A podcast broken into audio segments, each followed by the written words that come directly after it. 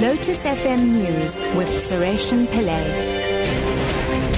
Nine o'clock, good morning. Police are still closely monitoring the situation at the Brook Street taxi rank in Durban after three people were shot dead yesterday. Three others were seriously wounded. Police spokesperson Thulani Zwane says the police presence will be maintained for now.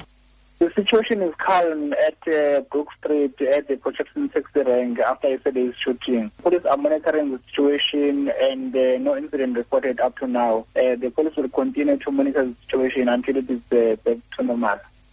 Meanwhile, the 11 suspects arrested on charges of murder and attempted murder are expected to appear in court soon. Spokesperson Thulani Zwane says the recovered firearms will be sent for ballistic testing to check whether they were used in any other crimes. That were arrested yesterday, they will be appearing in court soon facing charges of uh, murder as well as attempted murder cases. Uh, the, recovered weapons be sent for ballistic tests to check whether they were used in the shooting. A suspect has been arrested in the Johannesburg CBD following the killing of two police officers in Dobsonville, Soweto last week. The two officers were shot execution style after a car chase. The suspects took the officers' firearms and a docket from their vehicle. Two of the suspects believed to be part of the eight-man gang were later shot dead by police on the N3 near Heidelberg on Gauteng's East Rand.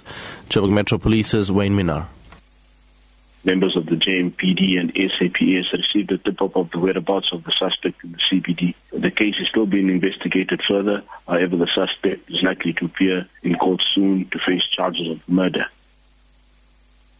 The application for leave to appeal by the directors of Aurora Empowerment Systems is expected to be heard in the High Court in Pretoria today.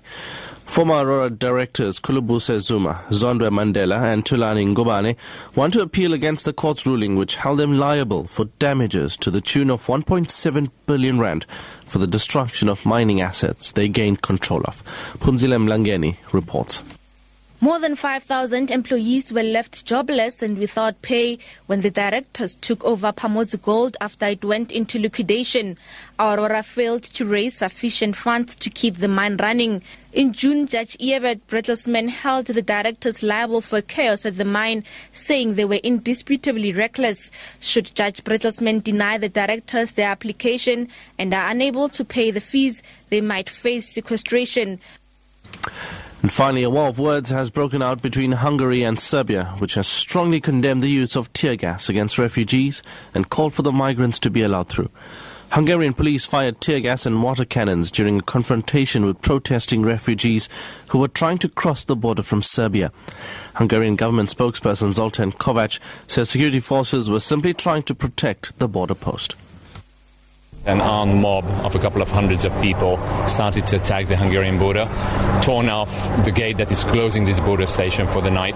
We also see uh, not simply that these people are armed with sticks and stones, but also that they use kids as human shields and uh, throwing them on the police. Two kids were injured and they were taken to hospital by uh, Hungarian ambulances. Your top story at 9 o'clock. Police are still closely monitoring the situation at the Brook Street taxi rank in Durban after three people were shot dead yesterday. I'm Suresh Pillay, back at 10.